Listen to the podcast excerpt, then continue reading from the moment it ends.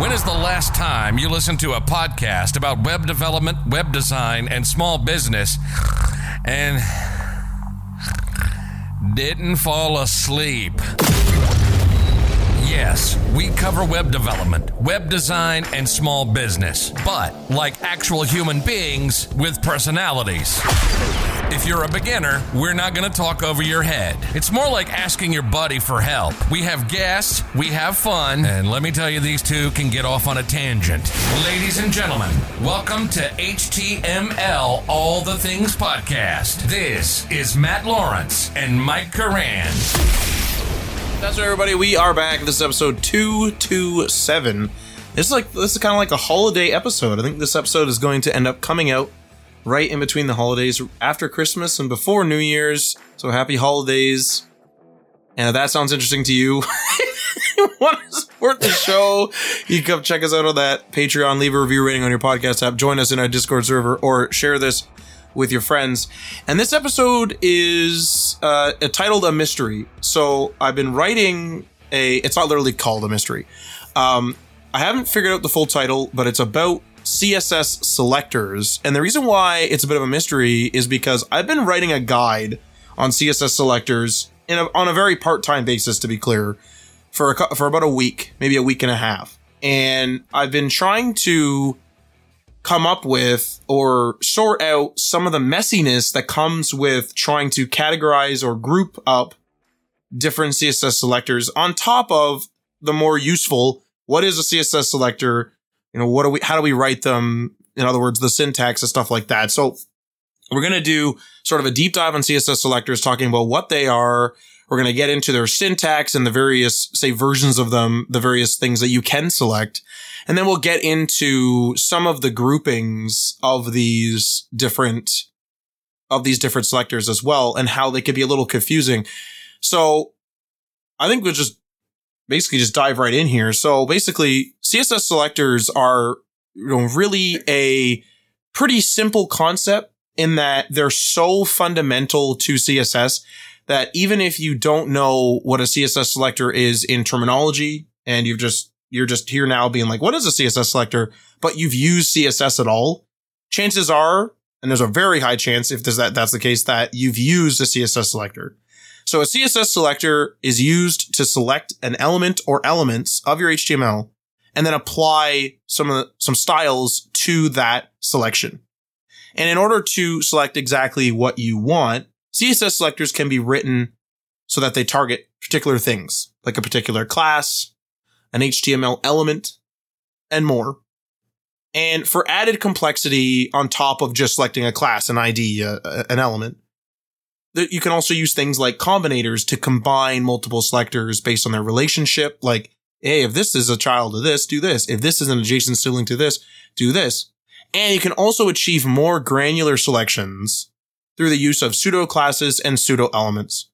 And so we're going to talk about CSS selector syntax, but with this complexity comes how to structure your selector. And we're going to also talk about different ways to structure your selector as well.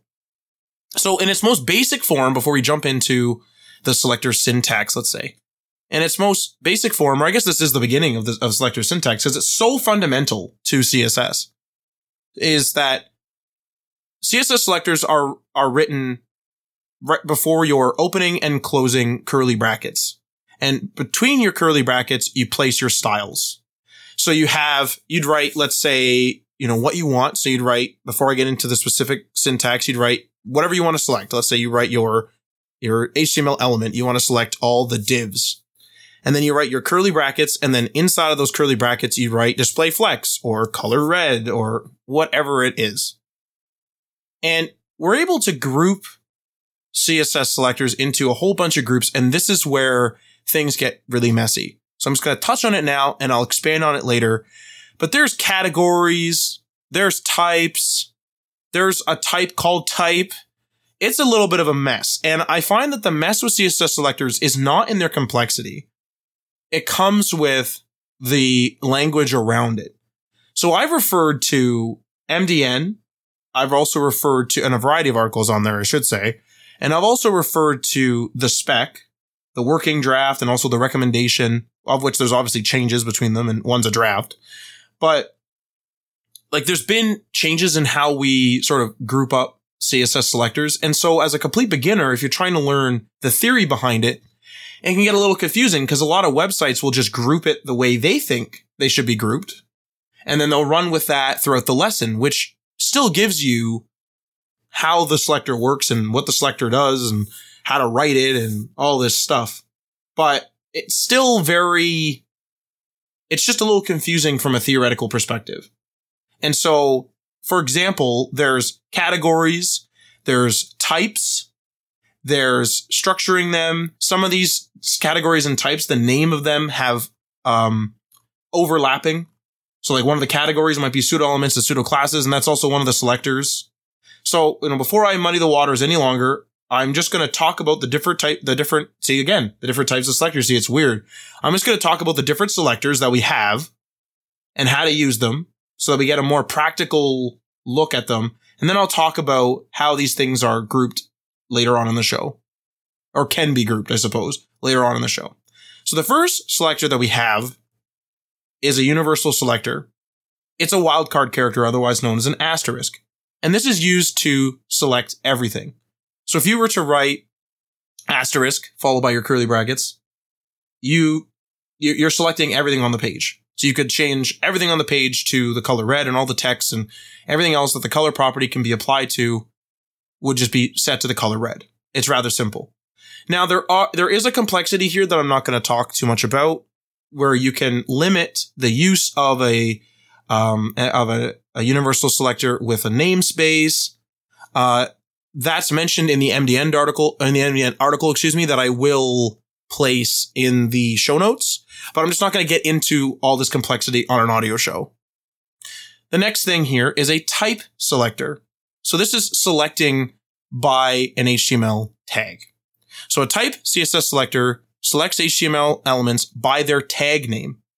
They're written the same way they are in HTML, minus the opening and closing, sort of the less than and greater than, or the chevron characters, however you want to say them.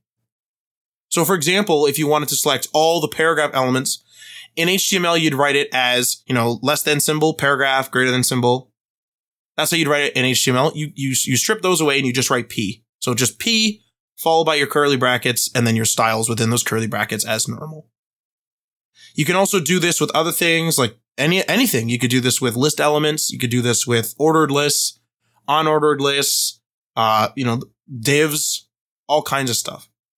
So th- this is a very sort of basic, but also going to be used a bunch in your in your CSS stylings as you go.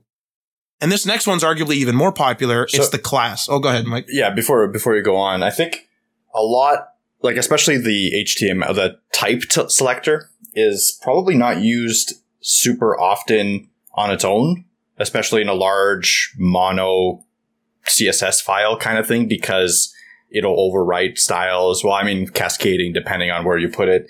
It could imp- in- introduce some complexity in terms of like, hey, where did this style come from? Because if you if you use a p tag, for instance, and you select all the p tags and you set them to have a certain margin, and then you start, you know, going down three months, four months later, and you have different CSS files that select different things, it can become a little bit crazy uh, in a large code base.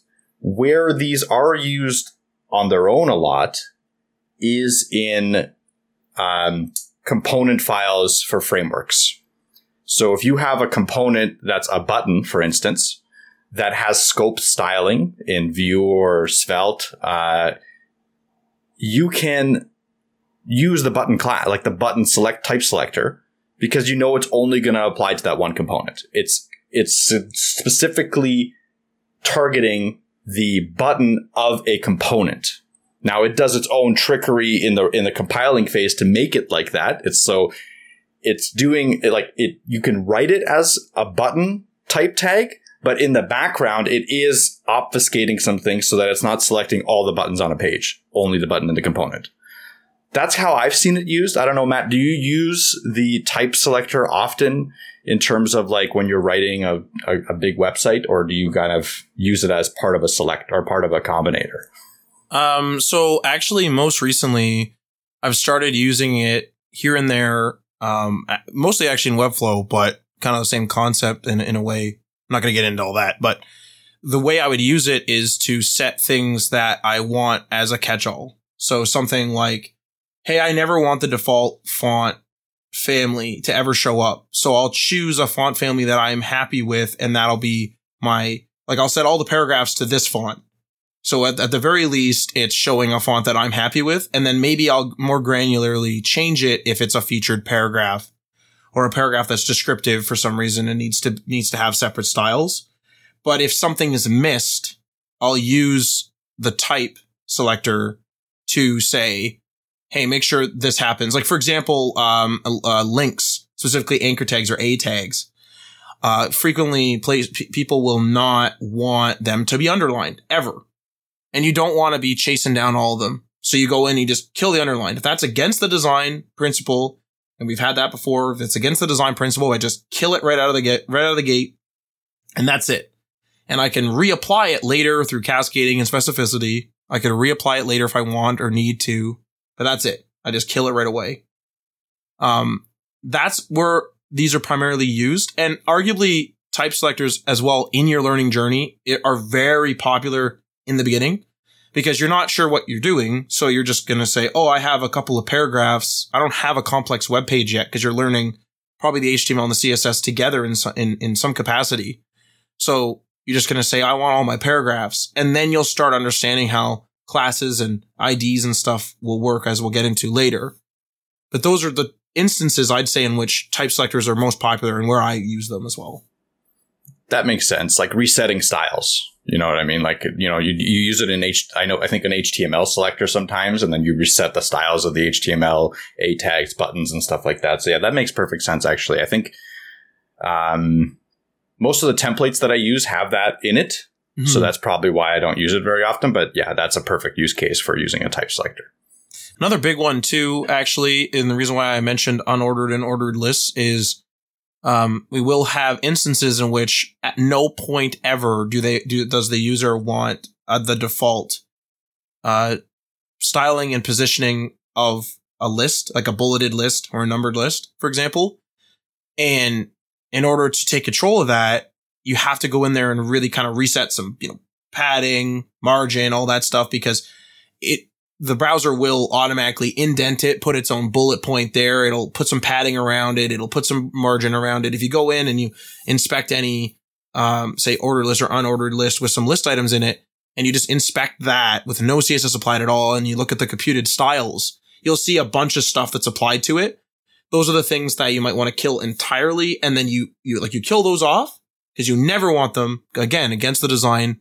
And then you rebuild the lists ordered or unordered, depending on the context. You've rebuilt those with more specific selectors and obviously more specific and design friendly styles.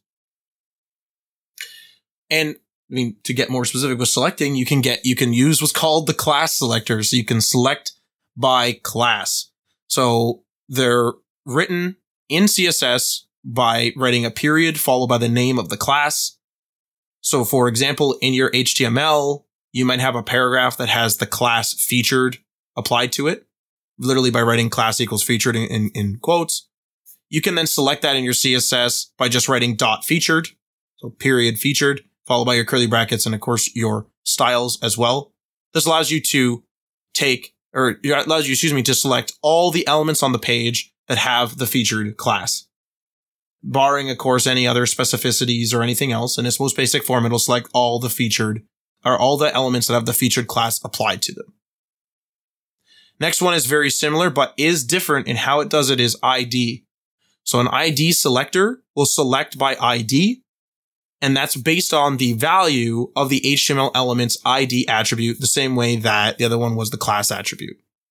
So the ID selector is not written with a period. It's written using a pound sign or a hashtag symbol as it's more commonly known maybe as of today.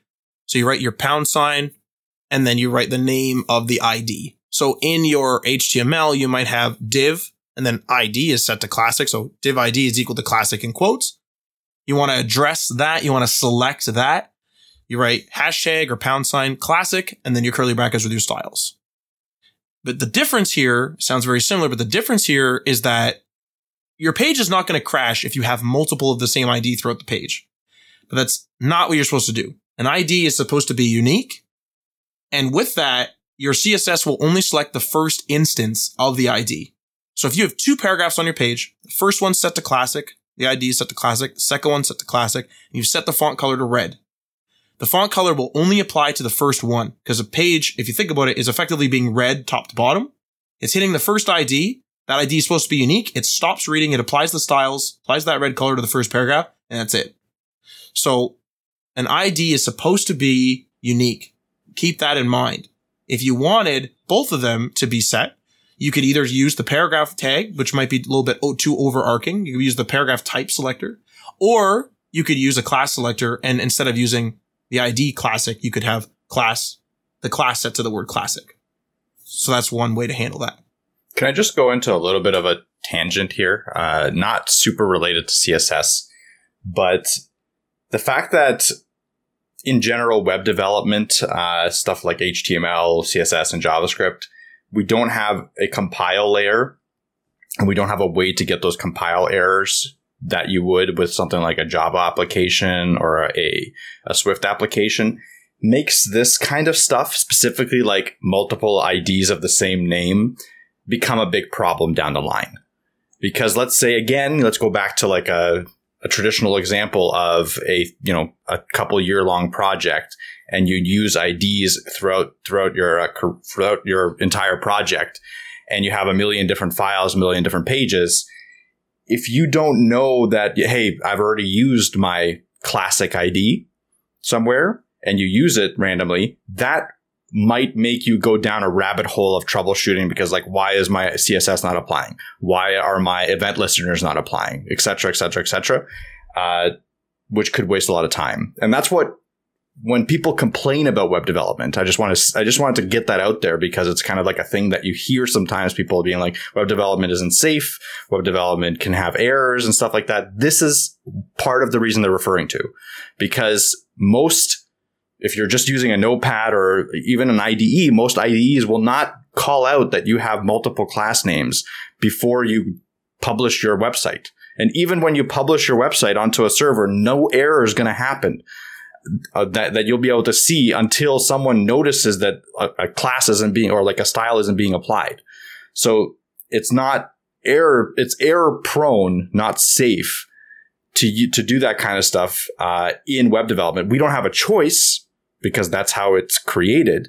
But I just, again, wanted to put it out there that this is one of those reasons that makes it a little bit more difficult and a little bit more uh, janky to code as a web developer.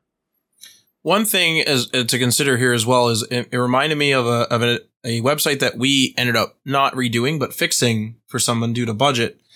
And the website was built in a web builder. I think it was something literally like the Bell web builder or something like that, like Bell Mobility. I mean, kind of like that company because they have multiple branches uh, up here in Canada anyway. And, you know, the site was fine, but the place did want a specific design. So somebody went in and uh, wrote and added a bunch of custom code, but they clearly didn't know what custom code really worked or how it worked or what they were doing. And they added a whole bunch of divs and stuff like that, which, you know, wasn't the greatest practice. There was a heck of a lot of divs and a heck of a lot of nesting that wasn't necessary. But everything, this is the big problem, everything had an ID. They clearly had, ri- had done their research down to how do I make my styles apply and then it, eh, eh, like via ID they never read further. They never read about type. They never read about class and they just ran with it. And it became this major problem. It became this major problem because they, they basically had, let's say, headings that are all supposed to be styled the same as one example. And instead of giving it a class and applying the styles once, which was only maybe six lines of CSS, six properties being set, um, they, they had like that over and over and over and over and over again with different IDs. ID heading one, heading two, heading three, heading four. And it, you know, the list goes on. They had this for a bunch of stuff. They had this for a menu. They had this for like, I think an actual menu, like a food menu or like a services menu, I should say. Um, so th- it was a mess. And so you can get into trouble with this type of stuff in no code a lot and it like your your your your comments make like reminded me of that is because you know you're not going to be research if you just want the quick answer and you like you and I have done this a bunch Mike is you know you just want the quick answer so you just throw it together to get it to work. Like especially if a site's down and people are freaking out it's like okay let's let's go. You're not going to do the full like like extent of the research but that that's where like some of the holes show up where things are done inefficiently and it's like that's okay. But when it's done that inefficiently and that incorrectly, it almost makes you want that compile layer. Cause like even a custom code, uh, let's say widget in a no code tool might quote unquote compile or check and be like, Hey, what's going on here? You got too many IDs here. You know, the, all these IDs are the same or why is everything an ID here? Stuff like that would be super nice. I mean, his code was valid. It was just so inefficient that it was ridiculous, let's say. The next thing here is an attribute selector. So this allows you to select based on attributes that are present. So attribute selectors allow you to select an element or elements based on whether an attribute is present or if an attribute has been set with a particular value, meaning that the attribute is present and it's set to a particular value. Attribute selectors are written using square brackets, and inside of the square brackets, you write the attribute name, and or the attribute name plus the value combo if you're trying to target a specific attribute with a particular value. You do the same thing that you would with other selectors. So you still have the squirrely brackets or the square, the, uh, the squiggly brackets. You still have those. The squiggly, um, sorry, still the squiggly brackets uh, alongside the square brackets. So you'd write opening square bracket, write your attribute, and your square brackets. Then you have your squiggly brackets. And then, of course, you might have your value in there as well. Now, these are commonly compiled with other things. They're usually put together with a type selector, a class selector, an ID selector, stuff like that. We'll get into that when we talk about CSS, um, CSS selector structure. I just want to do the most basic form of all of these, but it's very uncommon to just write an attribute selector with no other, say, context or scope applied to it at all. Next one here is a selector list. So this is actually a list of multiple selectors. It is a comma separated list of selectors like your type, your ID ones, um, all those things. And it's literally a list of stuff that you want ha- to have the same styling applied. So you might have the featured class, comma, the primary class, and that means that you literally want those two, the featured and the primary class, to have the same styles contained within the squiggly brackets. It's literally a list of selectors that you want to have the same thing. And after the comma, you put a space, just an FYI. I've never tried it without it. I think you actually do need the space. Next one here. Combinators. So combinators, this is where you start getting a little bit more complex. So combinators uh, combine selectors, but they don't just combine selectors in the way that a list does. You don't use a comma. It combines selectors by relationships. So the actual combinator defines the relationship between the combined selectors. They're written using specific characters that represent different relationships between selectors. There are four combinators in total, including descendant, which is a space, just white space, child selector, which is your greater than symbol, adjacent sibling selector, which is the plus sign, and a general sibling selector, which is the tilde. I'll get into each, what each one of those means. So a descendant combinator, which is just a space, it selects all elements that are the descendants of the specified element. Another way to say this would be that the descendants are contained within the scope of the specified element. So for example, if you have a div and the div has the featured class and inside the div you have paragraphs and a bunch of other stuff, other divs, and you want to apply the color red it's my go-to. Color red to all the paragraphs within it. You could have, I believe I said it was a featured class, like the class was featured. So you could have dot featured space P, then your squiggly brackets and you write your color red in there. What that does is it's saying that I want to select all the paragraphs that are a descendant of anything with the featured class. That's all that is.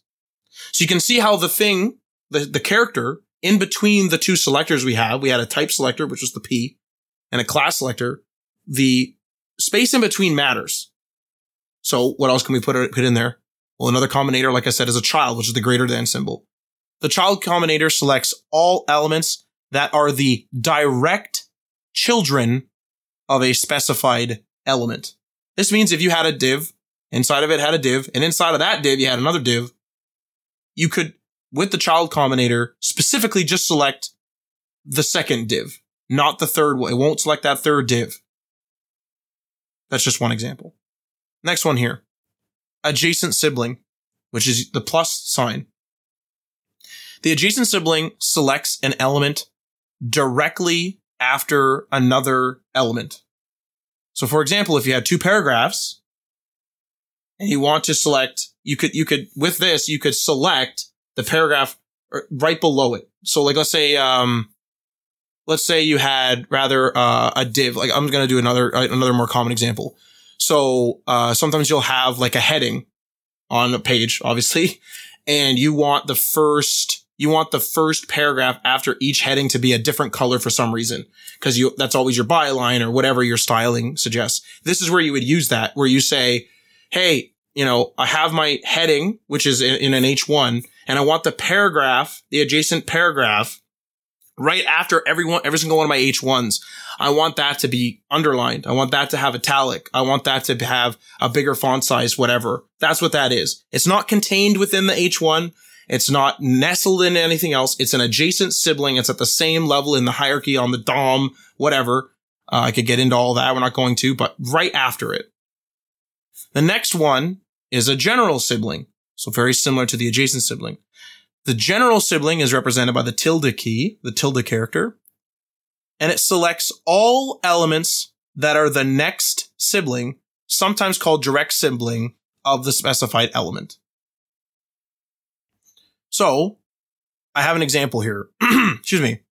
So let's say we have a div with the featured class applied to it. Then you put a tilde, then you put your paragraph. So your type selector P right there. Styles for that would apply to any P tags, any paragraph that are next siblings of the element with the featured class applied to them. Moving on here. No, no, no, no. I need I need more clarity. Need more Uh, clarity. Yeah, I need on on the general siblings one. So with the featured tag, it would apply to all p tags after it, or just the adjacent one. That's a good question.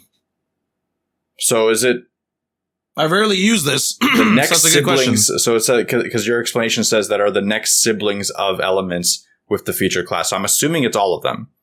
Right. I'm assuming it's all of them because adjacent, the plus means next and after. The first one after, I believe. But general siblings could mean all of them. And it's not before, right? Like it, the general one does not apply to before.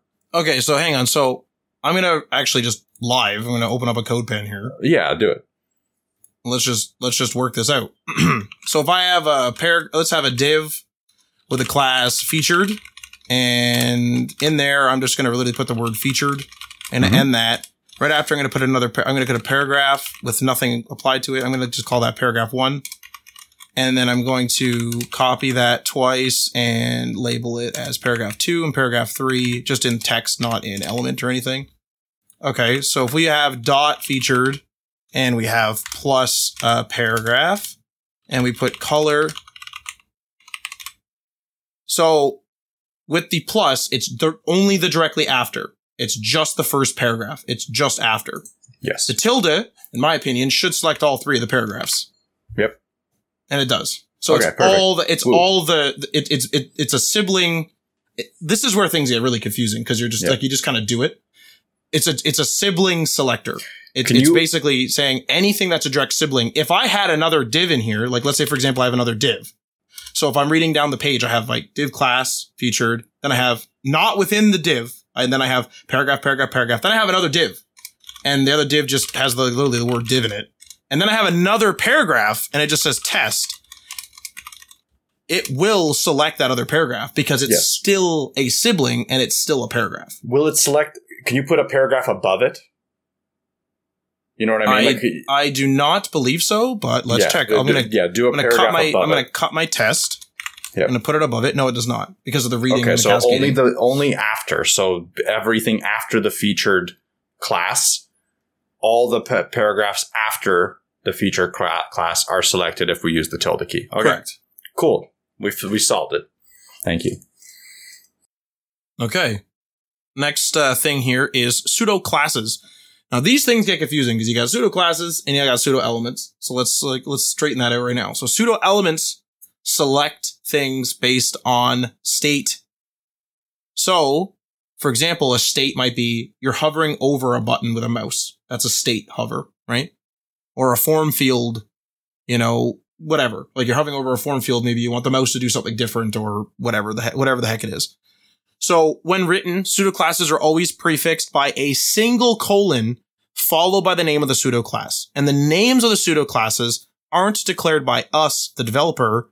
Instead, they're pre-existing names that represent various element states. They're also commonly written with an accompanying selector in order to select a particular element state. So for example, like, you know, you have your dot button. So you have a button class and then you want to apply a certain style to when a button is hovered over top of. Now there are several pseudo classes that we can use. Some of the most common are hover, visited, and required. So hover selects elements that have a cursor hovering over them. They're being hovered over, makes sense. The next one is visited.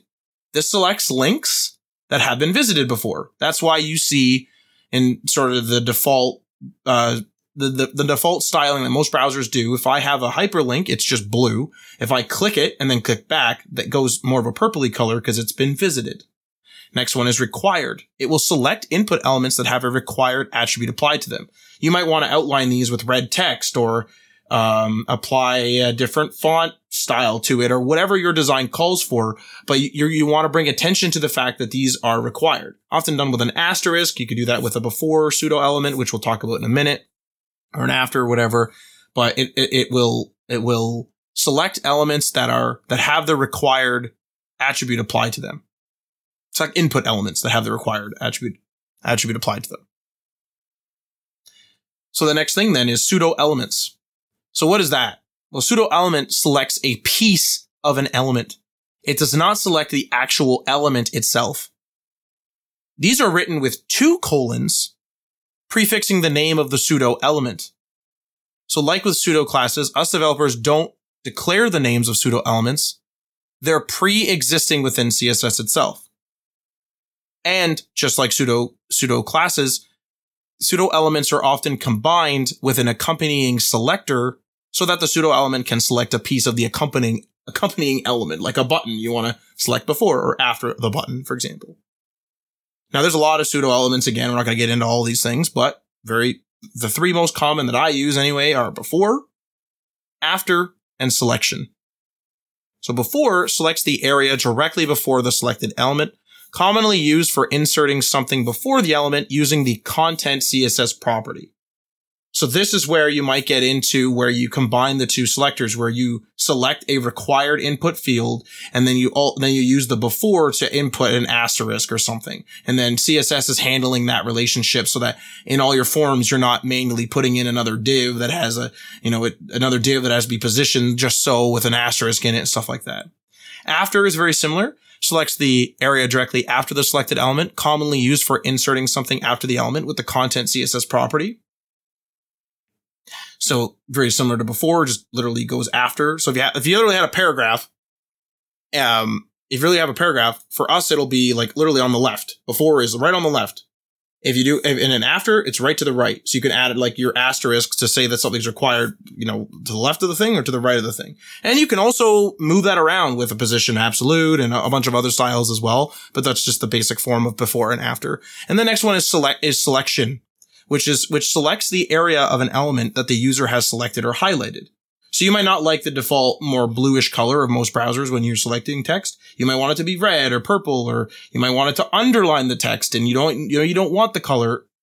The list goes on.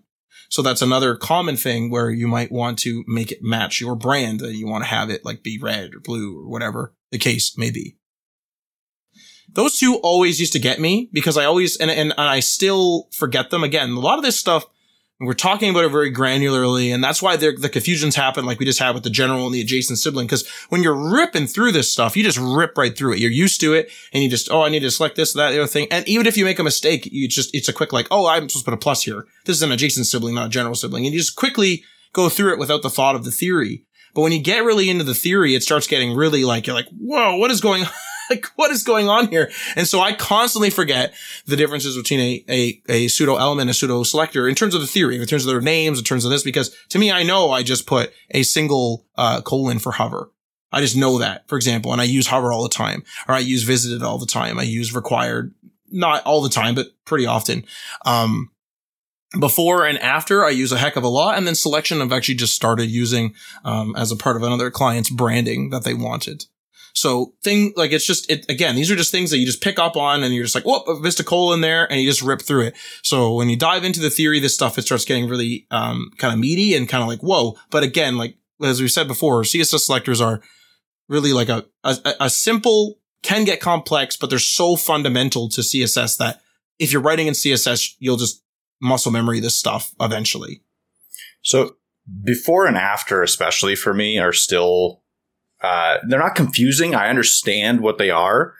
It's always a question of like when should I use it, and also I tend to avoid using it as much as possible. Obviously, it's required for many things, but I tend to avoid using it as much as possible because it's a, a, a nightmare to debug you can't go into your inspect element dev tools and change your before and after classes. You can see them, but you can't change them because that's how I debug CSS. I will go and open up DevTools and I'll literally just start typing CSS in there and figuring out what's wrong and what I want. And then I just copy paste that into my actual CSS file. Um, that's how I debug it. And that's not how I write it, obviously. So anytime I use a before and after, that part gets really annoying for me. So I have to go to change anything in the before and after. I will have to rebuild the server. Now with something like Vite or SvelteKit or whatever, it's fast, but it's still not as fast as does going it, to the dev tools. When it compiles down, does it not have the before and after pseudo in there? So it in, does. in like Chrome, what it, what it should do is it, if let's say you, you, you were addressing or you added something to the before of a paragraph, you could select that paragraph, but when you select that right above it, it should have the before.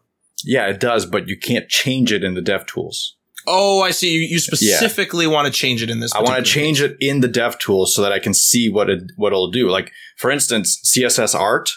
Like if you're ever doing any sort of art with CSS, that's all before and after. Like those are like oh, there's a bunch of that. Oh yeah, yeah. Like it's an insane amount of complexity inside the before and after classes with position absolutes and stuff like that because it, it allows you to you know position an item relatively and then use the absolutes of the before and after to put a bunch of crazy stuff around it. Like I don't do that. I want to be very clear. I'm not a CSS artist, but whenever I see CSS art, it's like, I don't know how they do it because it's like they have to rebuild every single time. I mean, CodePen ha- handles a lot of that for you if you go into it, but regardless, I like to avoid it as much as possible, even though it is, it's required for a lot of things that you do.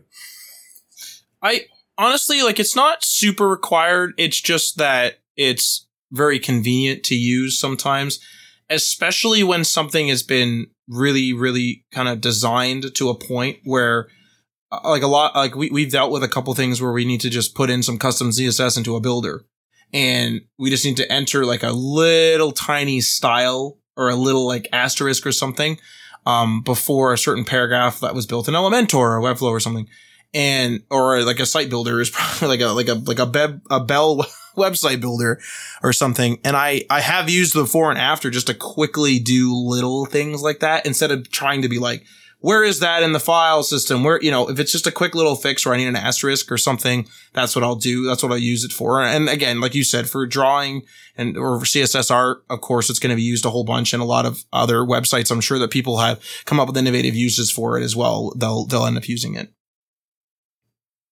Um, so the next thing I think we should talk about, because we've talked about it already with combining CSS selectors and stuff, is the structure. So CSS selector structure. And there's a, a, few different ways to structure your CSS. One of them is confusing, and we're going to have a discussion on that. Um, first one is a simple selector. So a simple selector refers to a selector that only contains one component For example, it may just select one class or maybe an ID or just one element or one pseudo class or whatever. It's just going to select one thing. That's a simple selector. Those are the most basic, I'd say, of CSS, like that CSS can get. The next one's a compound selector. So we started talking about this when we started talking about pseudo classes, pseudo elements and stuff. And there's a compound selector, which, which selects a collection of simple selector, excuse me. Compound selectors are a collection of simple selectors that are not separated by a combinator. So for example, an A tag, a link slash an anchor tag. You might want all the link tags, the A tags that have the featured class applied to them have a different font size. You literally can go A dot featured with no space, squiggly brackets, and then put your styles in there, and that will select all A link or anchor tags, not the actual link tag. I'm trying to be clear. Any A tag with the featured class applied to it, it'll apply those styles to it. You do thing, do this with other things as well. Like I've seen people where, um, there's like a, a collection of content boxes and they're all in divs. And so the first one is labeled uh, or it has the idea of primary because there's only one first one. So you could do div hashtag primary and then put your styles in there. And maybe that first content box has a, a, a more bold font or has a, a, brighter in, um, bright, brighter background color or something to sort of mark, Hey, this is where our content boxes begin. And then you could start reading, you know, left to right or up and down or wherever you need to go from there. The next one is a complex selector. So complex selectors are made up of simple and or compound selectors that are, that are separated by combinators. You're not limited to just two simple slash compound selectors with a combinator. Like you can have, you know, kind of multiple of them. And you can have a lengthy sequence of these simple and compound selectors separated by a whole bunch of combinators. And remember that a white space, like a little bit of white space or a space, literally hitting the space bar, is actually a descendant combinator. So it might look like, like what's going on here. The reason why I mention this is because and when I was first starting CSS, I messed this up a lot. So in our fir- in that last example with the compound selector, I would do, let's say a dot featured and my, my featured links would not work. It'd be like, what the heck's going on here? That was because I didn't realize it. I was putting a space in between the a dot featured, thinking that it wasn't a big deal because the the space that comes before the squiggly brackets is optional. Some people do it, some people don't. I like to do it. And so I just thought it was optional and no idea. And I kept messing that up, messing that up, not realizing that the space itself is actually a combinator. So something to keep in mind. So an example of a complex um, selector might be something like you want to select a link. So an A tag, an anchor tag. You want to select a link that has, um, that is within a featured div. And the featured div is identified literally with the ID featured. So you go div hashtag featured. That's your, that's your, you know, there's no space in there. There's no nothing. That's your compound selector. And then you put a space, right? Then your A tag. So you're saying any link, any A tag that is a descendant of divs with the featured ID applied to it. That's how, that's how that works. And there's a bunch of other examples. Obviously, there's a whole bunch.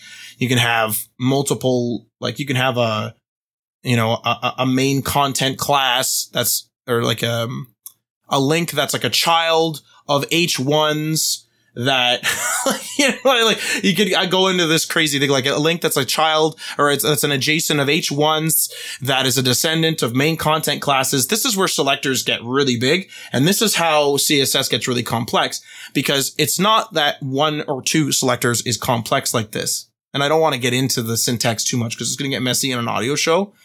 But if you have a bunch of selectors like this and they're all working together and then you kill one, you're like, Oh, I finally found the one that's messing up my font. And so you fix it and then it doesn't work and you're thinking, why is that? And then it's because another selector has come in to take the place of the one that you just killed. And it's this like whole kind of battle between all this stuff.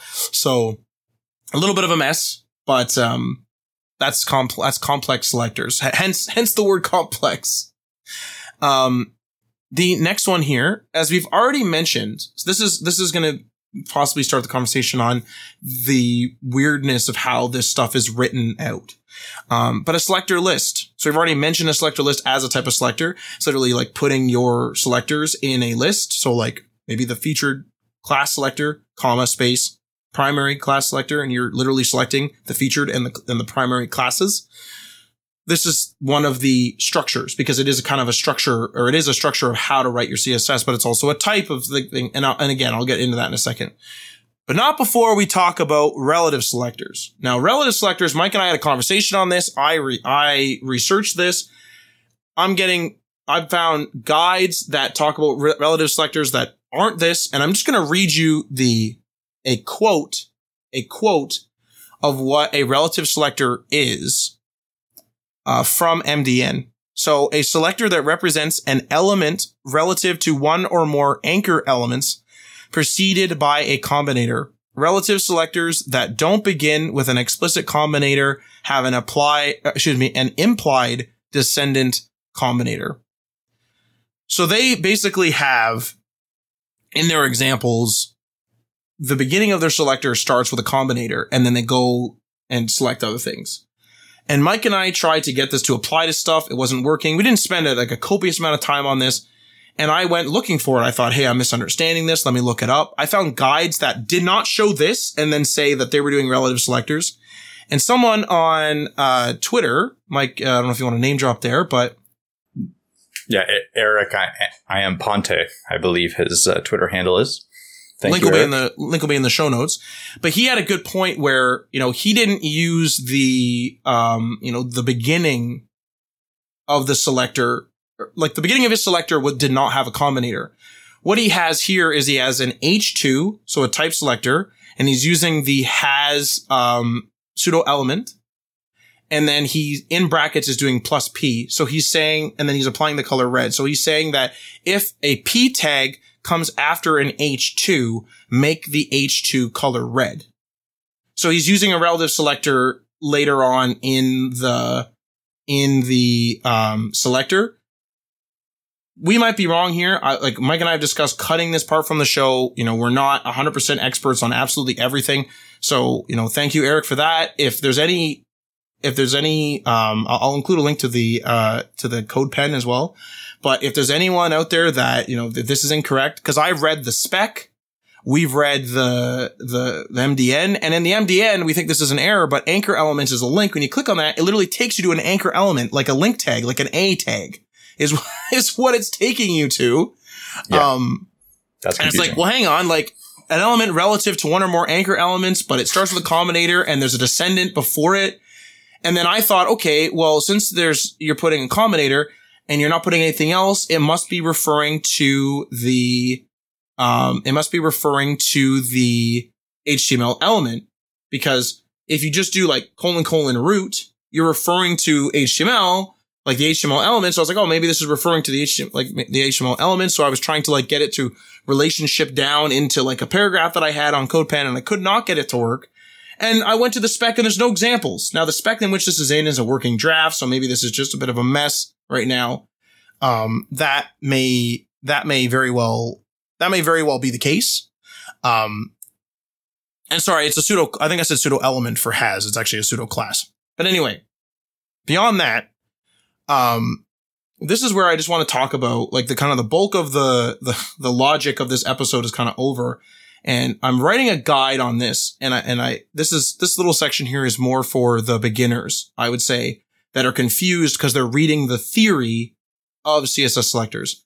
So grouping selectors is a, a dang mess. Seems very easy on the, on the surface, but it's just a mess of organization. And I wanted to bring people's attention to this because, for example, I'm on a fresh incognito window. I'm on google.com. I type in the words CSS selectors. And under the little accordion section, the people also ask, they have, what are the five selectors in CSS? What are the four selectors in CSS? And I've messed around with this keyword set, like what type of CSS selectors and this and that. And I've gotten one that had like 15 at one point um, people also ask, and a bunch of them were relevant, but it was like, what are the three type of selectors? What are the four type of selectors? What is the five? What is the six? What is the seven? And it's like, what is going on here? It's because clearly people are going onto websites that are, they themselves, those websites, those guides are grouping selectors for the use of their guide. And it's not like an official grouping. Then you go to MDN and there's like grouping in here and it's a mess. So I just wanted to bring, again, I'm bringing attention to this because it is kind of confusing. Like, for example, MDN has uh, the categories of CSS selectors and they have basic grouping, combinators, and pseudo classes slash pseudo elements. So something like basic selectors includes things like universal, type, class, ID, and attribute. The, that makes sense. You got your grouping selectors as well, your combinators, all the rest of it. I'm not going to go down the whole laundry list. But then they also on another page, admittedly, I believe it's, it's quoting another, a different version of the spec, but still, they have types of CSS selector. See where this is starting to get confusing. And the first type of, of CSS selector is type, class, and ID selectors. And then the, the other types are attribute selector, pseudo classes and pseudo elements, and combinators. Where's the universal selector? And so when I wrote this, I put everything under the types, wrote all the types, and I was like, wait a sec, where do I put the universal? So I was like, well, maybe I need to write a little piece that says universal selector, you know, doesn't fall under this categor- categorization. But then I found categories and I thought, oh, categories would be a good place to put it. But I'm like, man, like we're trying to put these selectors on these specific groupings. And I understand, like I've read the spec, I've read the working draft, I've read the, um, the uh, recommendation scan didn't the whole thing obviously i scanned through the parts that were relevant so what i was researching and so i just i wanted to bring attention to this in that if you are going through this this in a very theory way in a very sort of school schoolish theory way this this gets confusing. Because you're like oh there's categories there's types but then like this one doesn't fit in here. Oh there's this and there's this and there's this but this one doesn't fit in here. And then also, I love how the types have pseudo classes and pseudo elements, but also the category has pseudo classes and pseudo elements as the name of it. And it's just, it's just, it's a disaster. As we've already said, there's also like we, we talked about one of the, we talked about a selector list, which is effectively a, let's just say a version. See, look, like now I'm grouping them in versions. This is like a, a, a this is a, a version of a selector. This is like one of the ways to write a selector. This is like a bit of the syntax, but it also falls under selector structure. And of course, you're going to have some of these elements roll over to one another. But this was the first time I've ever actually like really dove into the spec with the thought of actually going to write about it and like try to clear it up. And it was a mess. Like this is a mess. Like, like we said with the relative selector, I, I couldn't find an example of this. I only looked for 10 or 15 minutes because I'm not going to spend, you know, a whole bunch of time on one little section but clearly it ain't that important, or at least I don't think it's that important. You know, maybe because it's in the working draft or this and that. But my guide that I'm writing, which I've written most of it, I hope, you know, kind of brings light to some of this and just clarifies this stuff so that when you're in here, you're like, okay, this is one way to group them. Effectively, these are just almost like they are spec driven to be clear. So they are like quote unquote official, but they're just ways to group selectors but it, in terms of you using them in the real world, you don't care whether it's a class and ID, or this and that. You don't care about the theory around it. You want to be able to select the element slash the elements that you want on the page in the most efficient way possible with whether it requires a more complex, you know, list of selectors, literally a complex selector in structure, combinators, no combinators, this and that. The goal is just to select things. And so to not get bogged down in, well, what type of this? You know, is there only four types? Is there six types? Is there, is there this? Is there that? Just something that I wanted to share here because this was for me trying to write it. I'd start writing and then I'd realize, hang on, there's a hole here. You know, where's the universal? Hey, hang on a second. Are combinators in here? And then, oh no, they're somewhere else. Hey, why is selector list in two places? Why is combinators in two? what's going on here? And then it just became this like really confusing whatever. And yes, I, again, recommendation of the spec versus the working draft. I get it. It's a draft versus a recommendation. I get it. But I just wanted to bring it, I really wanted to bring attention to this. This might be, you know, a rant at this point. Um, for anyone who's like, you know, I'm not getting anything out of this, but for anyone who's tried to read through this and like take notes, like I'm sure this was confusing because just for me, it's like CSS selectors are so simple in that Sure, you know, I might be a little bit confused about a sibling or I might be a little bit confused about this, but I can look that up directly and figure it out. But when I'm trying to write my notes, I'm trying to write down what type of selectors are there. Are there five? Are there four? Are there three? Are there two? Are there one? And it's just this big mess. And then why is type, why are one of the types why are one of the types labeled type, class, and ID? Like, it's just, it's just an organizational, in my opinion, an organizational mess. So, you know, cut through the noise and just learn how to select the element or elements that you actually want to select. End rant.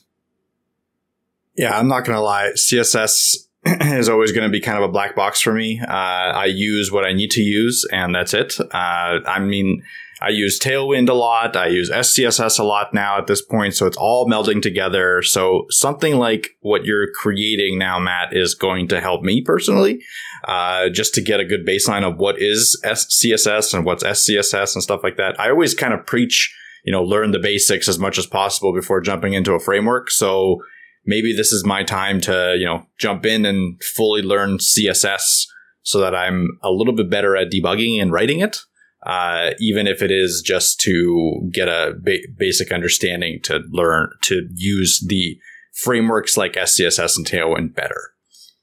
There is one thing to consider here as well, and this is probably controversial, but there's a lot of auto completers out there, auto fillers, whatever, that will, you start typing in what you want and it will fill, it will suddenly fill like, you know, display block or it'll, you'll write like the, like DI or to write display and it'll fill display.